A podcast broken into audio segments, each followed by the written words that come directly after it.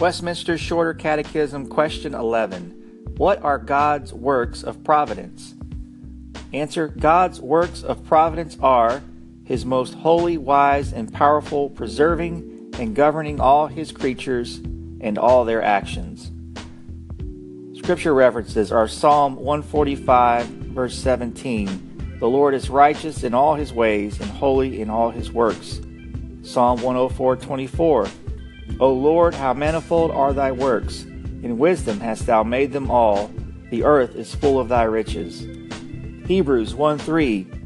Who, being the brightness of His glory and the express image of His person, and upholding all things by the word of His power, when He had by Himself purged our sins, sat down at the right hand of the Majesty on high. Psalm one oh three, nineteen. The Lord hath prepared His throne in the heavens, and His kingdom ruleth over all. Matthew ten, twenty-nine and thirty. Are not two sparrows sold for a farthing?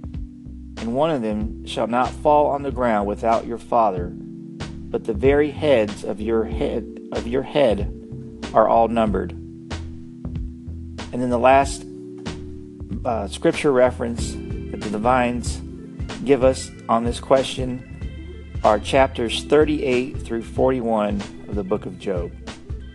This concludes the reading of Westminster Shorter Catechism, question number eleven, brought to you by the reign of Christ dot com.